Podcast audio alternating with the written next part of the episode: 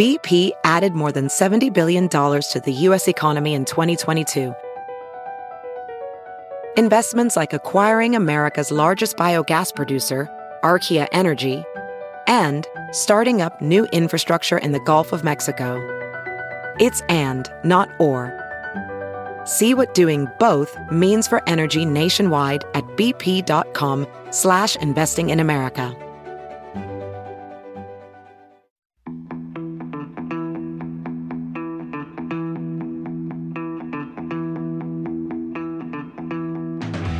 Spin the Rally Pod reporting for duty once again. Hello and thanks for downloading. Now, first up, I should point out we are leaving the petrol heads behind us for this episode as we are instead going renewable and off road ahead of the first round of the Extreme E Championship.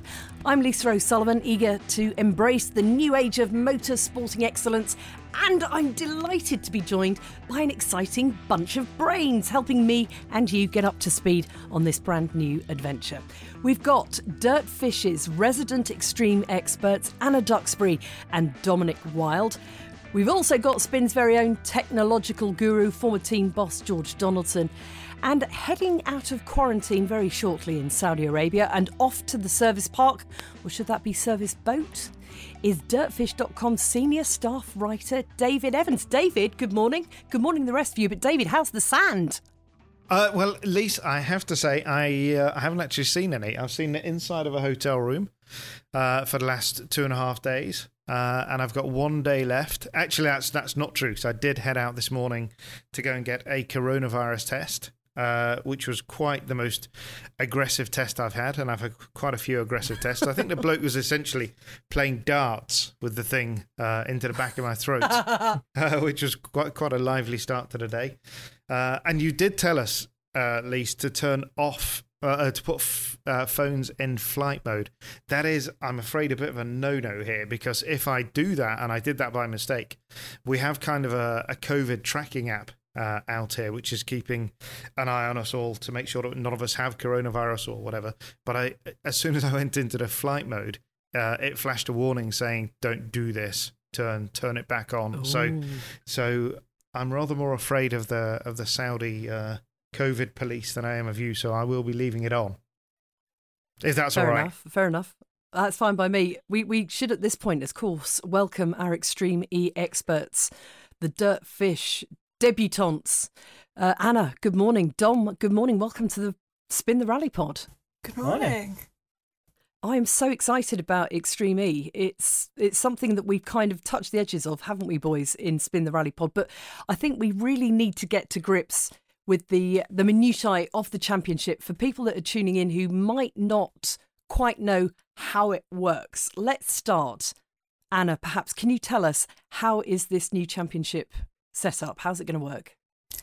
So it's a really exciting new concept, really. We've got this series that's a mixture of sort of Dakar and Rallycross and even like W series. It's got sort of everything thrown at it here. It's another classic, Agag type series. Um, we've got the electric cars, which obviously is a big thing. Um, but we've also got this com- element of the compulsory female driver and compulsory male driver for that matter um, in each team each of which will do one lap um, in the each two lap race. Um, so they have equal balance there sort of in the results. Um, we've sort of got everything thrown at this series. Um, it's a really exciting new concept now, um, Dominik, it's uh, uh the cars obviously are going to be the star in in this championship to start with, maybe because before we get to grips with everything that's happening on the team side of things, tell us a little bit about what kind of cars are going to be featuring in, in the championship. Yeah, so it's a one make series, at least at first. Uh, all the cars being built by Spark in, in France, the same company that built the, the Formula E cars, or, or still does build the Formula E cars, I should say. Um, it's a little over one and a half tons. Uh, 540 horsepower, all wheel drive. Um, if you've seen the car in person, it's been on display at um, Goodwood and, and Autosport International back when we were allowed to, to leave the house. Um, I remember those days. It feels like a long time ago, doesn't it? Yeah, it's a it's a big thing. It's it's it's you, you think of racing cars as being quite small. This this this kind of isn't. It's it's massive. Um, but yeah, one make series. Uh, teams can sort of tweak the bodywork a little bit, but uh, all all the uh, the powertrain underneath uh, is is completely identical. So the racing is going to be as close as ever. A battery produced by Williams Advanced Engineering, who obviously is an offshoot of the of the Formula One team as well, uh, and a tubular steel frame chassis as well. So it's we, we talk about how modern it is, but at the same time it's it's very simple. It's very off like like a true off road truck that we that we see in the states as well. George, what do you think about the cars that they've got? Well, they're when they're absolutely amazing. As as Dom said, they're big, they're wide. You know, they're big, wide cars. They're they're stable. They're they're built to be stable. The idea is that they can be thrashed through the the type of Baja 500, which is the easiest thing to envisage. Uh, Extreme E is an electric version of a Baja type anything goes event except with these unique extreme uh, concepts of, of where we're going in the world. And it's a world championship, let's make no mistake about that. 550 horsepower equivalent, 400 kilowatts, instant torque. The interesting thing for me, sitting here as a team manager right now, is the strategy that that the that you would implement before the event and the tactics. The tactics are all about communication in the car. So we've got two drivers in the car. One will be you've got drivers like Carlos Sainz, Sebastian Loeb, uh, uh, dozens of years worth of, of rally experience, which will translate very well into Extreme E. Of course, uh, Dakar drivers would probably be even better, but let's make no mistake, Carlos and Sebastian both with that Dakar experience. So we're going in there with a wealth of knowledge. Their partners, I don't know so much about them, but that will all be and this is the key strategic element for me is the communication between those drivers, the, the, the, experienced drivers and the less experienced drivers, whether it's women or men or men and women, it doesn't make any difference. But they'll all be very competent, very, very uh, astute drivers, very skilled. But the experience that those guys can impart across to their partners will be the difference between winning and losing over two laps. It's going to be very exciting. I want to come back to that in, in a bit. But David, we mentioned you're out in Saudi Arabia and you know, um, both and well, everyone has mentioned that it is a very much a world championship. How is this different from other um, championships that travel the world? I, I jokingly said that you're heading off to the service boat later. Yeah, well, that's exactly right, Lise. You know, the one of the absolute premises of this of this championship is that it, it's designed to to shine a light on areas that are climatically challenged. Uh, so, you know, we're here in Saudi Arabia uh, to look at the process of kind of desertification. Uh, I'm now reading from some notes I made, but 12 million hectares of land each year are lost because of, of drought, and and obviously carbon dioxide has a big impact on that. So running electric vehicles is is huge, um, but actually moving those the nine teams and all of the the mechanic the mechanical parts, everything around the world uh, is done by on the uh, HMS Elena, which is a formerly a Royal Mail boat uh, that went from somewhere to somewhere. I think in the South Pacific. I can't remember Saint, exactly. Saint Helena. It'd be Saint, Saint Helena. Saint, Saint Helena. Yes. Saint Helena. Yeah, yeah, it went. I, I, Will it be? Yeah. Is it definitely? What did I say? yeah. You went from somewhere to somewhere. Yeah, it, very, very astutely. So, I thought somewhere, David. somewhere in the. Hang on, I've just found the right page. Uh, right, so so RMS Saint Helena is capable of running on one engine. Uh, it it runs on low sulfur marine diesel, which uh, apparently is is less bad than. Yeah, because Georgie, normal diesel that you'd put in a ship is pretty much crude oil, isn't it? I mean, it's horrible stuff. It's pretty much, it's absolutely disgusting. It's the worst of the worst. It really is. It needs to be heated to be able to flow. It's just tar, basically. So that so this low sulfur thing, that's quite a big deal, isn't it? It'll be running. It'll be running. Uh, you know, Euro four or Euro five diesel probably. You know, it'll be, be proper diesel engines in it. That's exactly what I thought. Uh, so anyway, so that boat that used to ship mail from somewhere to somewhere, I'll get back to you on that uh, to tell you exactly where and where it was, uh, has been totally transformed. Um, and the bill cost was thirty two million. Uh, its home port is Liverpool, and essentially everything that is to do with Extreme is on that boat, uh, including I think there's 60 odd cabins. um, where the team members can sleep, and it just it basically sails from it sailed from Liverpool in late February to Saudi uh, to where are we going next Senegal, then to Greenland to Brazil, and finally down to Patagonia for the last round in December.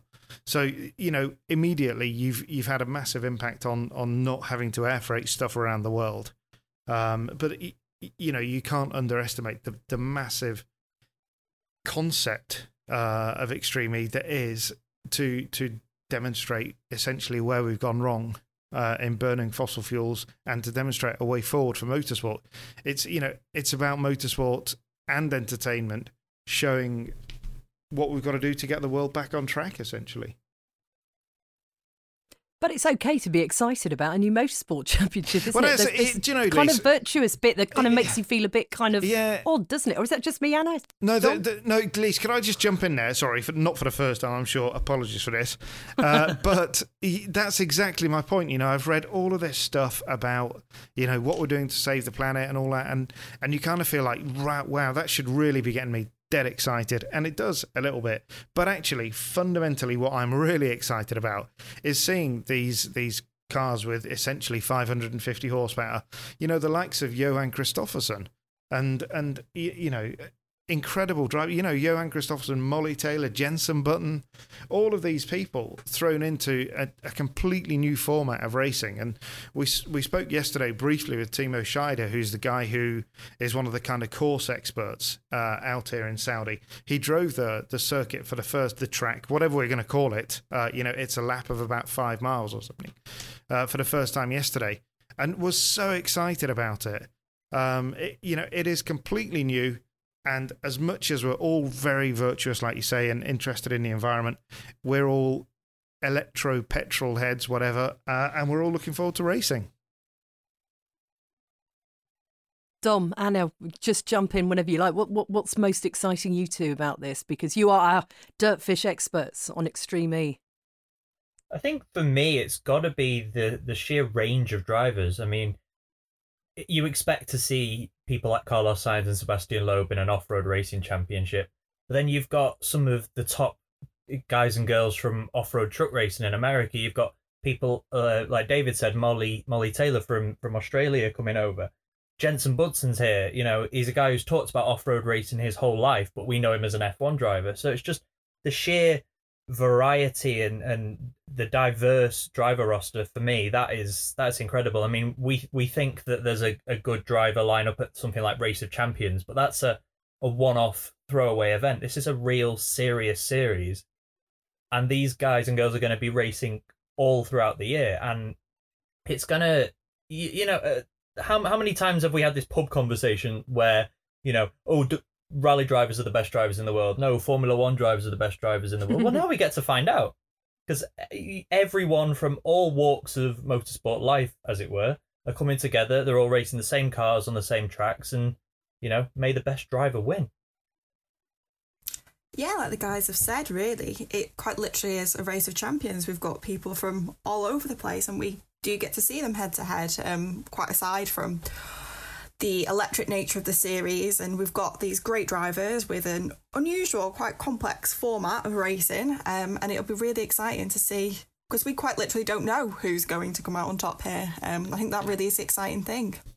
Anna, Anna, just mentioned that. Uh, oh. Just, just one sec, Lee. Sorry, Anna. Can you tell us? No, far away. That's a little bit about the the format. I, I am chucking you under the bus a little bit here because I I've got an idea. There's there's there's qualifying semis. Get used to it, Anna. Yeah, sorry.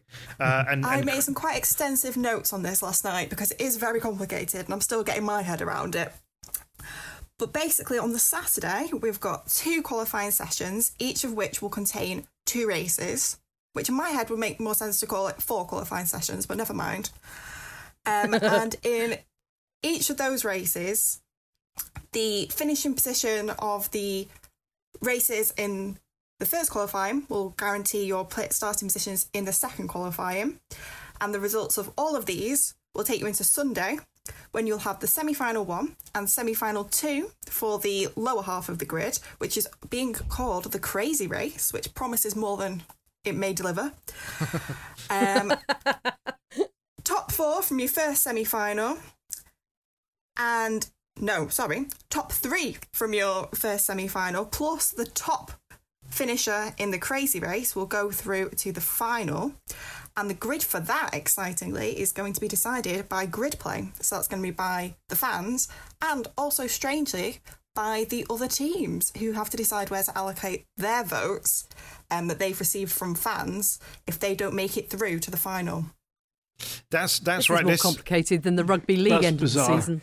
No, but the, the, just the grid play thing is, is is actually quite cool. So if you're a fan out there, just as you as you could have a, an, an impact on Formula E with, I think was it in Formula E that you could vote for who got that extra bit of power or something for a, for a wee while.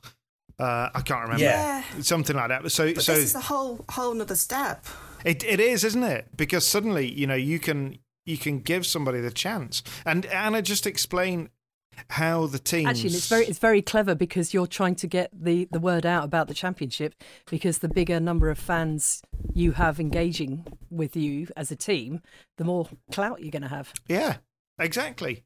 But the the interesting bit that Anna touched on there is is obviously all of the teams, all nine teams, will get a percentage of the vote, but only I think do we have five in the final? Uh, I can't remember. Four, I Four. believe. Four. So there will be five teams out there who who don't get through, but have a percentage of that uh, of that vote. So they then will give their give their vote to one of those four teams. So again, George, you know, we're going to see bizarrely some inter uh, t- team strategy. Could you ever imagine, George, when you were sporting director at Subaru, giving an advantage to Peugeot or or somebody else? It, would be, a cold day in hell. it really would. But it's, it's so interesting when you look at the mix. You know, you, you've got Carlos uh, and and and and Laia Sanz, different, uh, but they're but they're both Spanish. So you but then you've got you've got uh, German and Swedish. You've got uh, uh, British and Swedish. You've got British and Australian. You've got uh, Spanish and British.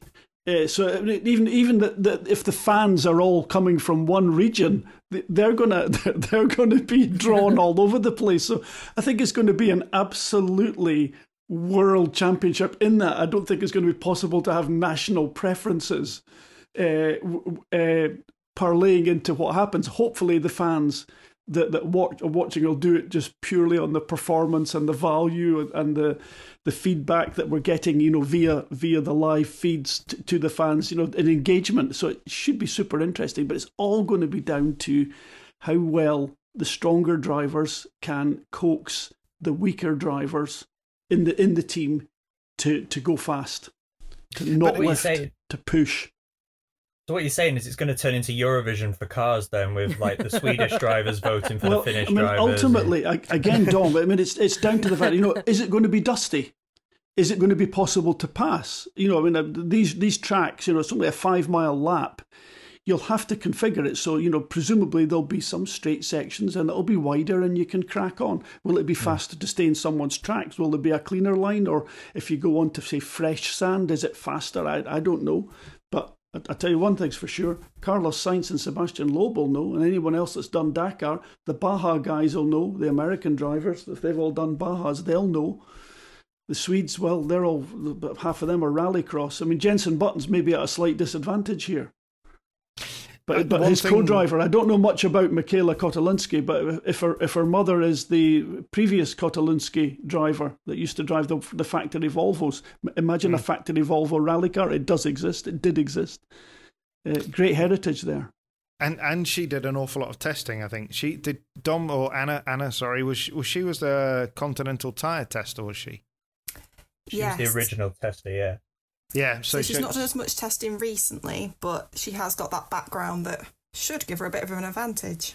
Yeah. Yeah. Can we And talk about the the um, inclusion of the the women in this championship because um, it has, you know, some people have said, well, it's just tokenism or whatever, but it's a fantastic opportunity f- to promote women drivers who have always struggled to be given the opportunity to prove themselves. And as you've mentioned, George, this championship could be decided by the team that makes a strength of its weaknesses, as it, It were, is. Well- is, is able to develop them on. So, how important is it, do you think, that we actually start seeing more women coming into motorsport? Extreme E just seems to have been able to has propped the door open.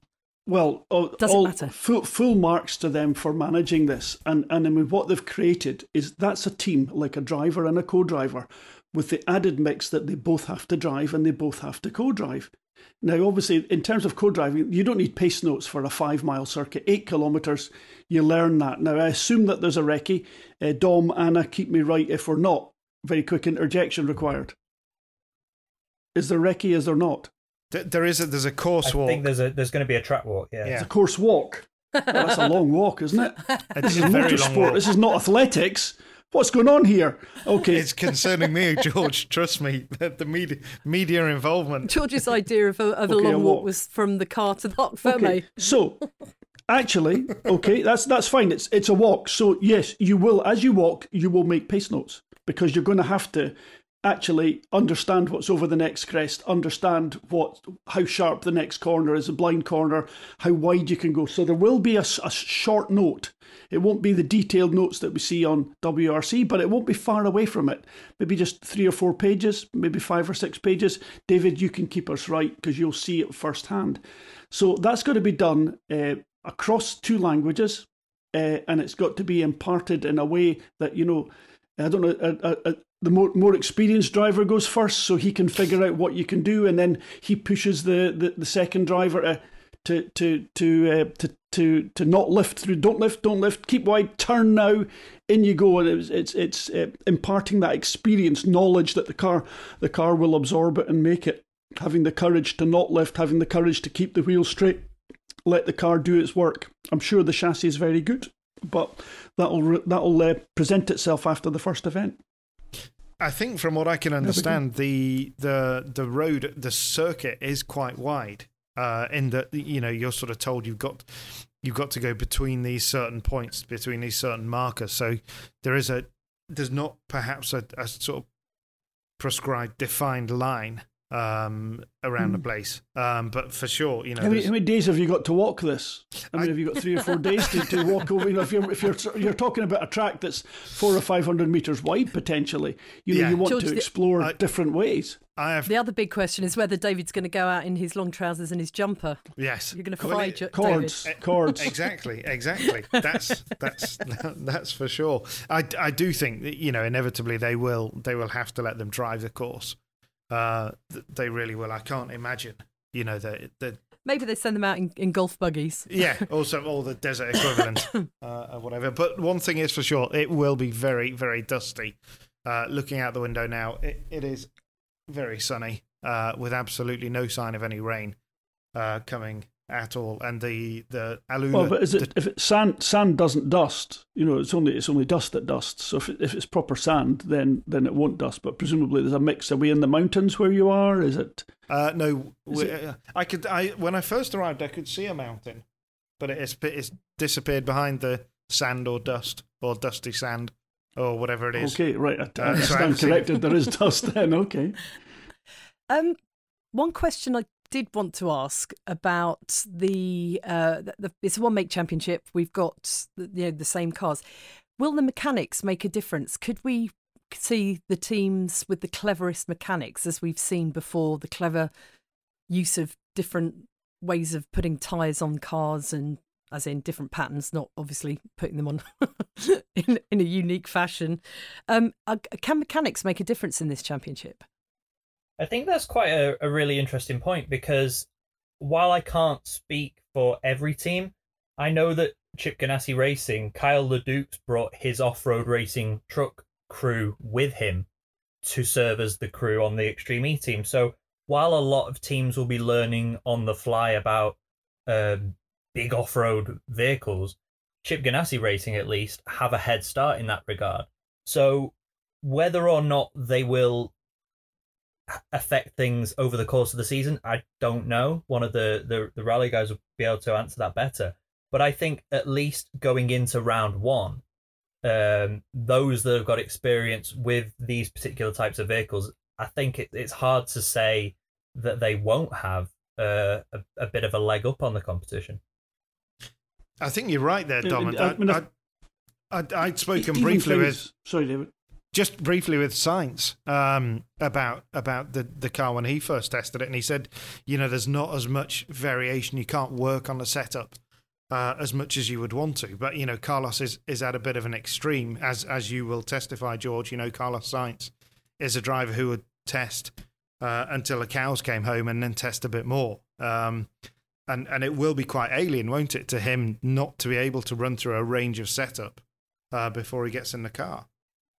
Yeah, and, and there's where Chip Ganassi might have a little bit of an advantage because even something as simple as a tyre pressure being three or four psi, you know, 0.1, 0.2 of a bar difference, can make a massive difference in the way that the car's going to handle and the way it's going to get traction. And we, I'm sure we will be, uh, at least as the, the as the whole thing progresses and progresses through the heats, we'll see it. You know, in the in the in the tenths and even hundredths will make a difference especially if you can go slightly different ways. You know, it's it's going to be tough. I, I think as well, Dom. You you know you mentioned Chip Ganassi and talked about them there, and Kyle Duncan and Sarah Price. For me, you know, they could almost be. It, it's very unfair to call them dark horses, but they're the ones. You know, they're they're not Mm. coming in with a whole bunch of world championships, uh, but they are coming in with massive experience uh, of uh, of off road racing and driving this this kind of thing. And you know, I think Anna, you mentioned that you know there are so many drivers coming in from different areas. You know, how is Jensen Button going to fare when he turns this thing into into the first corner? Uh, you know, he's done some testing. He's done some testing in Wales, uh, but it, it's a whole world away from from where we are right now. Uh, and this is the the fascinating thing is that there are you know so many drivers, the likes of Stéphane Sarrazin. You know, just not much experience. Um, and the the one thing that I would like to say uh, actually is one of the things that I've been really surprised about is the one guy in, in all of electric off-road motorsport right now that seems to you know have a real advanced understanding of the engineering and how to drive these cars is Hayden Paddon. Uh, and I'm I'm really surprised that Hayden, excuse me, Hayden didn't get picked up by one of the teams. Uh, you know, I was talking to him a, a month or so ago about how to drive an electric rally car, um, and and he said, you know, it is a completely different mindset. You know, for example, you've got no engine braking at all. You know, I'm sure in his car you can set the energy recovery quite harshly, so it does essentially, or it will, um, act as an engine brake. But I don't know if you can do that in these. Um, so I was that was just one thing that I felt I should share. Uh, that I do think that uh, everybody's favourite Kiwi has been overlooked. And one thing as well that we kind of briefly touched upon, um, but we haven't really spoken in much detail, is communication between drivers as well. I mean, other than the Ganassi guys and the the Sainz guys, you've got multiple nationalities and multiple backgrounds. So you've got to find this common ground, not just of language, but of terminology as well. Now, when I spoke to to Kyle Leduc a few months ago, he was saying that they kind of skipped all that because both he and Sarah Price have done off road truck racing and things like Baja. So you know they use the same words for the same things, so they didn't need to sort of learn each other's language, as it were. Um, they already had that nailed down, and you'll have Sainz and Sanz who'll have the same advantage, both coming from Dakar as well. But then when you look at something, a, a team like Veloce, for example, you've got Stéphane Sarrazin who's driven everything, and then Jamie Chadwick who's very much a circuit racer. You know, they're going to have to learn, you know, what words mean what for certain things, and there's there's going to be this sort of, I, I don't mean a literal language barrier, but sort of a motorsport language barrier, if you will, and teams are going to have to overcome that so they can find sort of how to communicate uh, both on track and off track as well. Definitely going to be a key factor for me. That is Dom, hundred percent. Again, maybe that's a strength for the for the rally teams or those coming from a rally background because it has always been a bit of a United Nations in a lot of the teams, potentially. Yeah, I mean, I'm looking down the list. There's Seb Loeb, uh, Stéphane Sarrazin, uh, uh, and obviously, um, obviously uh, uh, Carlos. But not that it's an issue for him with with with his country, his countrywoman with him.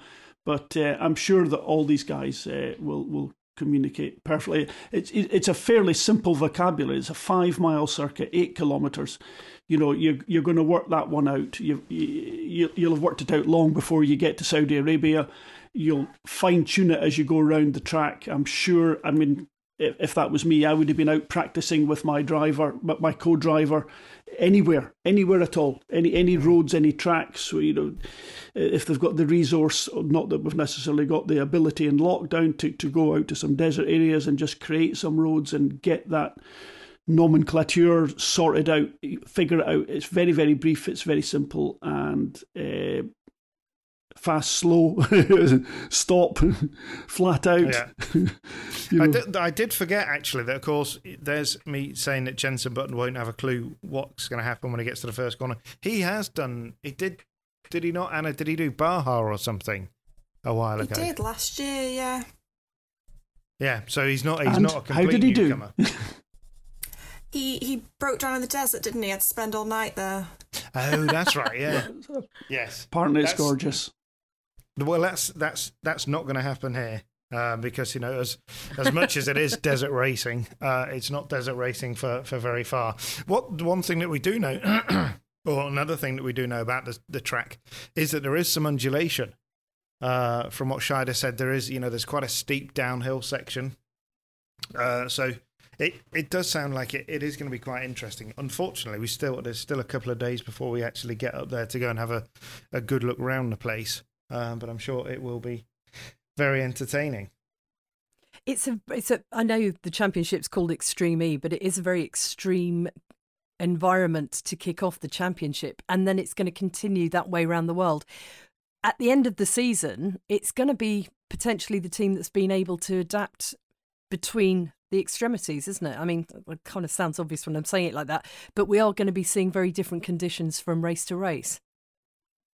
We will. Uh, I guess that the the nous will go up exponentially each event. Mm. You know, won't it? Yeah. It will. So and, become, it become less of an issue as we move through it. So that makes more of a focus being very important to try and get out the box in the best way. So everyone will be desperate to do incredibly well, and and and you know, uh, strategically, it's super important not to throw anything away on this first event. Don't come back with nothing. And essentially, what they learn here, you know, from driving on the sand mm. and, and the rocks here, will will work when, when they go to Senegal for the next round, uh, which is yeah. is on you know not dissimilar kind of terrain. But then we're off to Greenland after that, uh, and and Brazil, where you kind of wonder exactly what the the terrain will be like there. Do either Dom or Anna, do you know much about Greenland or or Brazil or what we can expect, or even Patagonia? I'm think... not sure that. Oh, go on. If you know more. No, you me. go ahead. I was going to say I didn't think they'd revealed much about it yet, but you seem to know, so go on. No, no, I mean they they haven't said much at all. But I was going to say they they've given each race a key word, haven't they? Like this is desert, Senegal's ocean, which you know are they going to swap the cars for powerboats? I have no idea. Um, Greenland's Arctic, Brazil's Amazon, and Argentina's glacier. So from these one word descriptions that we have, I think, l- like Saudi Arabia and Senegal, are likely to be similar. Greenland and Argentina are probably going to be similar as well. So mm. the lessons learned from round three in, in in August can probably be applied in December. Um, but again, as Anna said, we, we, we just don't know too much yet. Um, but that in itself's a good thing because you look at I mean, this uh, it is an off-road championship, but it's more circuit racing than it is rallying. And you you look at things like World Rallycross or Formula One or you know even IndyCar and NASCAR. You go to the same venues every year. You've got data. You've got notes. You know you've got hours of YouTube footage that you can watch. There's not if there's nothing for us to talk about now, then there's nothing for the drivers to to you know plan with. So everyone's going to be going into every round completely blind. So what they can learn this weekend for, for Senegal and what they can learn in Greenland for Argentina is going to be absolutely crucial. One one thing that is interesting eh, that we do know is that when they when they've done their first lap, they the race continues, and I, I guess they come into some sort of pit area to stop, jump out, and change change seats, and then continue uh, in in the race. So one of the things that I know the the crews had been quite keen on was the fact that they had sort of similar height, similar size crew. The one that stands out to me is is uh, Rosberg uh, crew, which is Johan Kristoffersson, who is a mighty tall fella, uh, and Molly Taylor, who's who's not a mighty tall lady. Uh, and do we think? I've just got a vision of her trying to hitch the seat forward. Well, it- it- it's not-. It's not a ex- problem. It'll be it'll be seat cushions and uh, and uh, the belts will just pull up. Nothing. To I it. am right there. I am right there, D- Dom and Anna, aren't I? That I'm not being completely stupid. Uh, th- this it is all part of the race. This this driver change. Well, Yeah. Yeah. Phew. Um, I, is there a um like a, a a standard time like there was in Formula E at the beginning? That's something that I've not not Well, managed have to you got a minute stop to. or something? A minute dead time. Yeah, it must Oh, be right. surely. Okay. Doesn't- I wouldn't Yeah, have you thought so. I would have, I would have had it on the go. Uh, I would have done that as But well. then you've got issues of Safety, safety. Safety. issues, Yeah. surely. Yeah, Yeah, that's why we yeah. don't have the rolling starts in rally anymore, George. We never had rolling starts in rally. Which Sorry, still- I, but I that- didn't that- mean yes. That did that did remind me of a that reminded me of a great story, which had uh, taking us off on a slight tangent here. But uh, when Michèle Mouton did Pikes Peak for the second time, uh, and she fell out with the organisers of the event, uh, and her, as her punishment, she she was she was found guilty of speeding by five miles an hour uh, on the course. Oh. So because largely because the uh, our American friends didn't want a, a European to come over and win Pikes Peak, certainly not a European lady, uh, they told her that when she started the race, she would have to start standing by the side of the car. She would then have to get in the car, put her belts on, and carry on. Whereas everybody else, of course, with Pikes Peak, the clock starts as you take a flying start across the start line. Uh, and Michèle quite rightly pointed out that actually she'd be in a bit of a hurry and she may not do her belts up properly. And what happens then if she has a crash at the first corner and, and comes out of the belts? Uh, and she was immediately she uh, the stewards found a, a, a new way of penalising her. Uh, but no, I think we're we're sorry. That was quite a long and quite a point, No, God, that's really interesting. story, That that says so much about motorsport. It says a lot about the way that women have been treated in the sports. It, it does. But actually, just to finish that story, she, of course, did uh, go on to break the course record in 1985 and showed all the Americans the way home. Go, Michèle. She's a legend. Absolutely. Yeah. Well, let's see if the Americans show us the way home. Uh, show all the Europeans the way home on uh, on the first event here. Yeah, I, I, think it's just it's just going to come down to drivers. It's going to come down to that teamwork and the ability to make that work. And I think I think there'll be one or two of them will will stand out head and shoulders. those two guys, Above. uh, those two, sorry, tho- those two, that two, those two in the crew, can't call them guys. Sorry, Anna and Lisa. Uh, but Sara and Kyle LeDuc, they, I think, from what I can understand, you two put me right. They would have spent a bit more time, perhaps, together working on strategy and stuff than than most of the other crews. On that, actually, I, I, I think it's quite surprising how much time the Andretti guys have been spending together. I mean, if if you follow Catie Munnings and, and Timmy Hansen on, on social media, they've been together what seems like constantly since they've been announced. You know, really working hard uh, to nail this down, and we seem to have seen that more so from them than any other team. Um, so you know, it it goes to show what you were saying about you know having to spe- having to you know get this nailed down going Mm. into Saudi Arabia. So yeah, the the the Ganassi team will have been doing that. I mean, they're the only true US based team. Um, so you know, it's not like they can just y- y- you know they're not they're not European based um, and and are sort of forced together in that regard. Uh, so the US guys and girls will obviously have been, been spending time together, but the Andretti team as well, a UK, uh, UK based despite being Andretti Autosport, they uh, they've been spending a, a heck of a lot of time together as well working this out. Catie told me she's spoken to Timmy every day since they've been announced, and I assume it'll be a similar situation across across the board, really. Mm. I'm, You would I'm not imagine it sure would have to that. be like that. But you know what, Carlos Sainz? Could we imagine Carlos being on the phone? Yeah, I'm sure he would want to be because I that's bet he'd be exactly texting the whole time. but you know he's he's a some of these are you know busy guys and and you know Seb doing doing Dakar and and being busy uh, with with all of that stuff. Uh, Jenson Button Hang on commentating on the Grand Prix to say- yesterday. I'm not getting gender oriented here, David, but that sounds like a man's excuse. There's always time to pick up the phone and have a five minute conversation. That's very true. Sorry, Lise. Um, Okay, Lisa, so you're the first about- one that's been sexist then, Lisa. I know it's outrageous, isn't it? Um, the, the, before we finish, one thing that we haven't really talked about um, specifically is the way these cars are being powered, and that is something that is new and could fail potentially on the circuit. We could see the cars herring around and then come to a screaming halt very suddenly uh, with any motorsport obviously you know doesn't have to be petrol driven but i'm i'm curious about the way these cars are being motivated Okay, do you want me to pick up some in there? Yeah Okay, so uh, uh, new battery uh, engineered by Williams. Okay, so that's definitely a failure point. Uh, c- can be a failure point. But these have these cars. The cars aren't so the electric systems, the physical car, very strong tubular uh, chassis uh, should be quite strong. All tested at Chateau Lastours in the south of France, an unbelievably rough place. Uh, used to be used for safari testing. So I think the cars will be quite well tested, but you never ever get the full test as you might get on an event like this. But it is only a, you know, it's it's a what are we talking, 16 kilometer lap, two laps.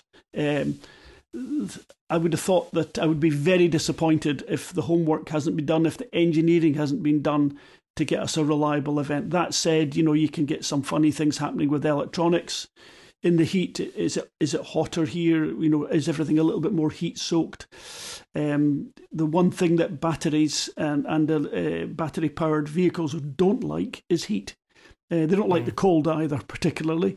But but the heat really um, the, the the cold will attenuate what they can do, but the heat will defeat them. Uh, so the cooling systems have got to be clever. If a cooling system fails, then the electronics will fail shortly thereafter. So yeah, there's a lot of things can go wrong, Lisa. But I'm sure they've done their homework. Chateau Lastours was a good place. And and they've got to be they've, they've been fairly brave here because all of the coverage is I'm sure there's a small delay, but it's all you can watch most of it live uh, from pretty much in in qualifying. So any issues with the cars will be broadcast a, a- around the planet immediately.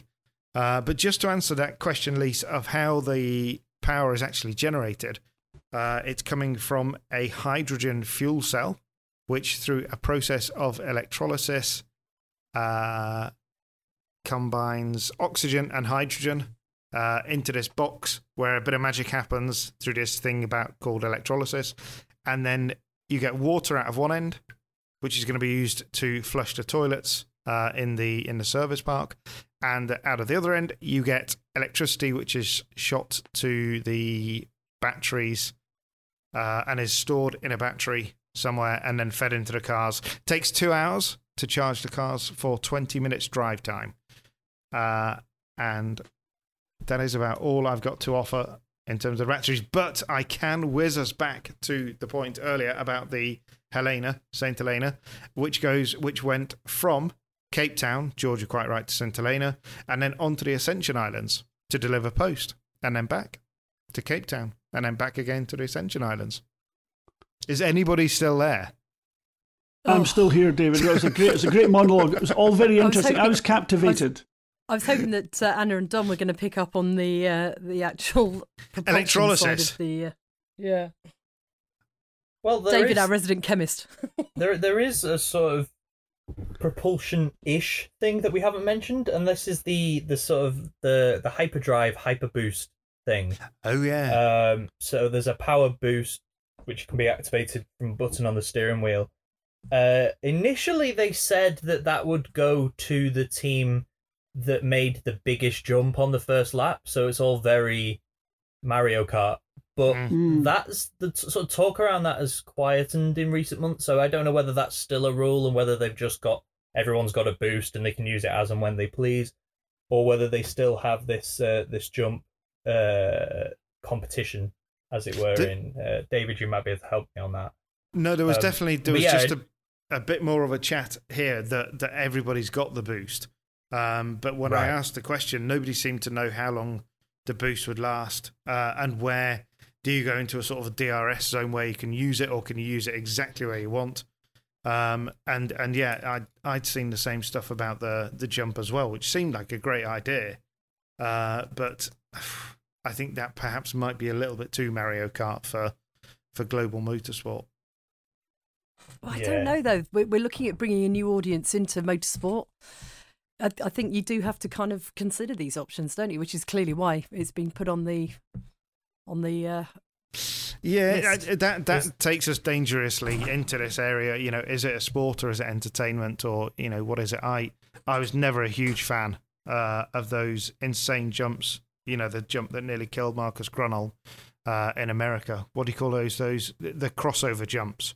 Um, Yeah, it, I just you know that's it, it's all very good and it looks spectacular, but you know you only need a small mechanical issue with the car uh, at, at precisely the wrong moment. And I know Dom, you you know this this side of the sport intimately, and they do have, don't they, on those crossover jumps in America, they've got a lot of sort of padding so you don't smack into into a concrete lip in the way that I think Gronholm did a few years ago. Yeah, well, the Gronholm incident was uh, that that wasn't even on the jump. That was that was Oh, Toppy it? Who who hit the jump. Sorry, yeah, Toppy Gronholm hit- yeah, sorry. Gron, Gron, Gronholm hit a, a concrete block on on the, uh, another part of the track, but but yeah, you you were right about somebody, hadn't it? Yeah. Yeah, yeah. Uh, but you're right about the gap jump. I mean, just going slightly off topic here. Um, at the the Nitro Rallycross track in in Utah, there's a uh, depending on who you ask, there's a 100 or 120 foot gap jump. Now you look at that thing and it's it's it's terrifying. You know, I've walked to the top of it, looked down, and and you know, it's it's really scary. But when I spoke to Travis Pastrana about it, and I'm saying, you know, this is a bit crazy, isn't it? Dangerous, and he said it's probably the safest part on the track. Now they, you know, they do so many calculations and so much testing, and it turns out the only sort of injury that they've had on that course was from the smallest jump on the track, and that had nothing to do with the jump. There was a wide entry, too much speed, landed on the flat. Um, but sort of to bring it back on topic, I mean, I guess if they have got rid of that rule, it will be on safety grounds. But that being said, Mm. you know these things to sort of bring that nitro point back in. These these things do get considered. They do get thought out.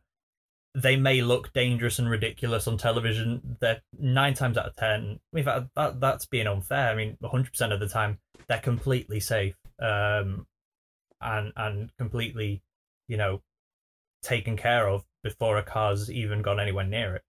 But we, we shouldn't we shouldn't forget that Travis Pastrana is somebody who thinks jumping the River Thames is safe and a sensible thing to do. There is that. Yeah. it's all no, but I. I, I Well- do I take your point there, Dom. Actually, that is a very good point. Of course, these things are, are well thought out. Um, but I do Well, I think sometimes just have a small issue with, with where the line blurs between entertainment and sport. But uh, well, so- yeah. We were so scathing of um, Formula E's gimmicks when that first started, but look at it now, it, it has worked. It's become Mm. a popular series in its own right. And I think part of that is down to the gimmicks. It's brought in a new audience, and maybe that is what Extreme E needs. Yeah. Absolutely, I, I, I think you're right, and also I think it's very difficult to try and decide what sport is if it's not entertainment and pushing. Yeah, the that's very true. That's a very good point, Lise. Sorry, I stand I, corrected I again. think. Uh, yeah, good. Uh, I think we've scratched the surface of Extreme E, but we have run out of time for this particular podcast. I think it's very important that we uh, all get together after the first event and yeah, find out how things thrash out in the in the opening round of the Extreme E Championship. If you have got any thoughts, get in touch on Twitter. We're using at DirtFish Rally for now until we come up with something far more exciting, Extreme E wise. Perhaps we'll come up with some superb uh, new word that's going to get invented over the opening round in Saudi Arabia. But for now, we've got to say thank you to DirtFish senior staff writer David Evans. Enjoy Saudi Arabia. I'm I have to say, pretty envious, not of you in the hotel room at the moment, but your weekend ahead. Yeah, it's, I think it is going to be uh, a very entertaining weekend, and, and like we discussed, a real step into the into the unknown, uh, and in a part of the world that I, I have to say I know very little about, and I'm looking forward very much to finding out an awful lot more about. And thank you also to our motorsport, former motorsport team director, George Donaldson. George, I'm guessing you're going to be glued to every device to watch this this weekend. You better believe it. I will be absolutely doing it. Be following it. All my information will come from DirtFish. So Dom, Anna, no pressure. I want to see good stuff coming out. And I will be watching on either BBC, Sky Sports, BT Sport, or ITV, wherever I can find it. Is it available online as well? Yeah. Yes, bound to be. Okay. Yes, because you got to vote, George. That's for sure. Oh, yes, And- of course. And as George very adroitly said there, dirtfish.com's extreme A, e- let's try that again, extreme E experts. Dominik Wilde and Anna Duxbury will be keeping us up to date on the website. Thank you very much for your debut to the podcast. Thank Thanks you for for having having us. Uh, really looking forward. What What are you both looking forward to most about the upcoming weekend? What's going What's What's wetting your whistle? I'm just really excited to see how it's all going to come together. We've been talking about it for so long now, and we've got the drivers, we've got the location, we've got everything's finally coming together, and I'm really excited to see what how it's going to turn out. Yeah, same here. I mean, every time you go into a motorsport season, there's excitement, but whether it's the Monte Carlo Rally or the, the Bahrain Grand Prix or, or the, the World Rallycross season op- opener, wherever that may be, you kind of know what's coming to an extent. This time, there's nothing. You know, all we've got is, you know, is talk and, and press photos. You know, there's no, there's no precedent. I'm just really excited to see what all of this is going to result in. Thank you very much. That's Dominik, Anna, George, David. I'm Lisa O'Sullivan. We'll be back with another episode of Spin the Rally Pod very soon.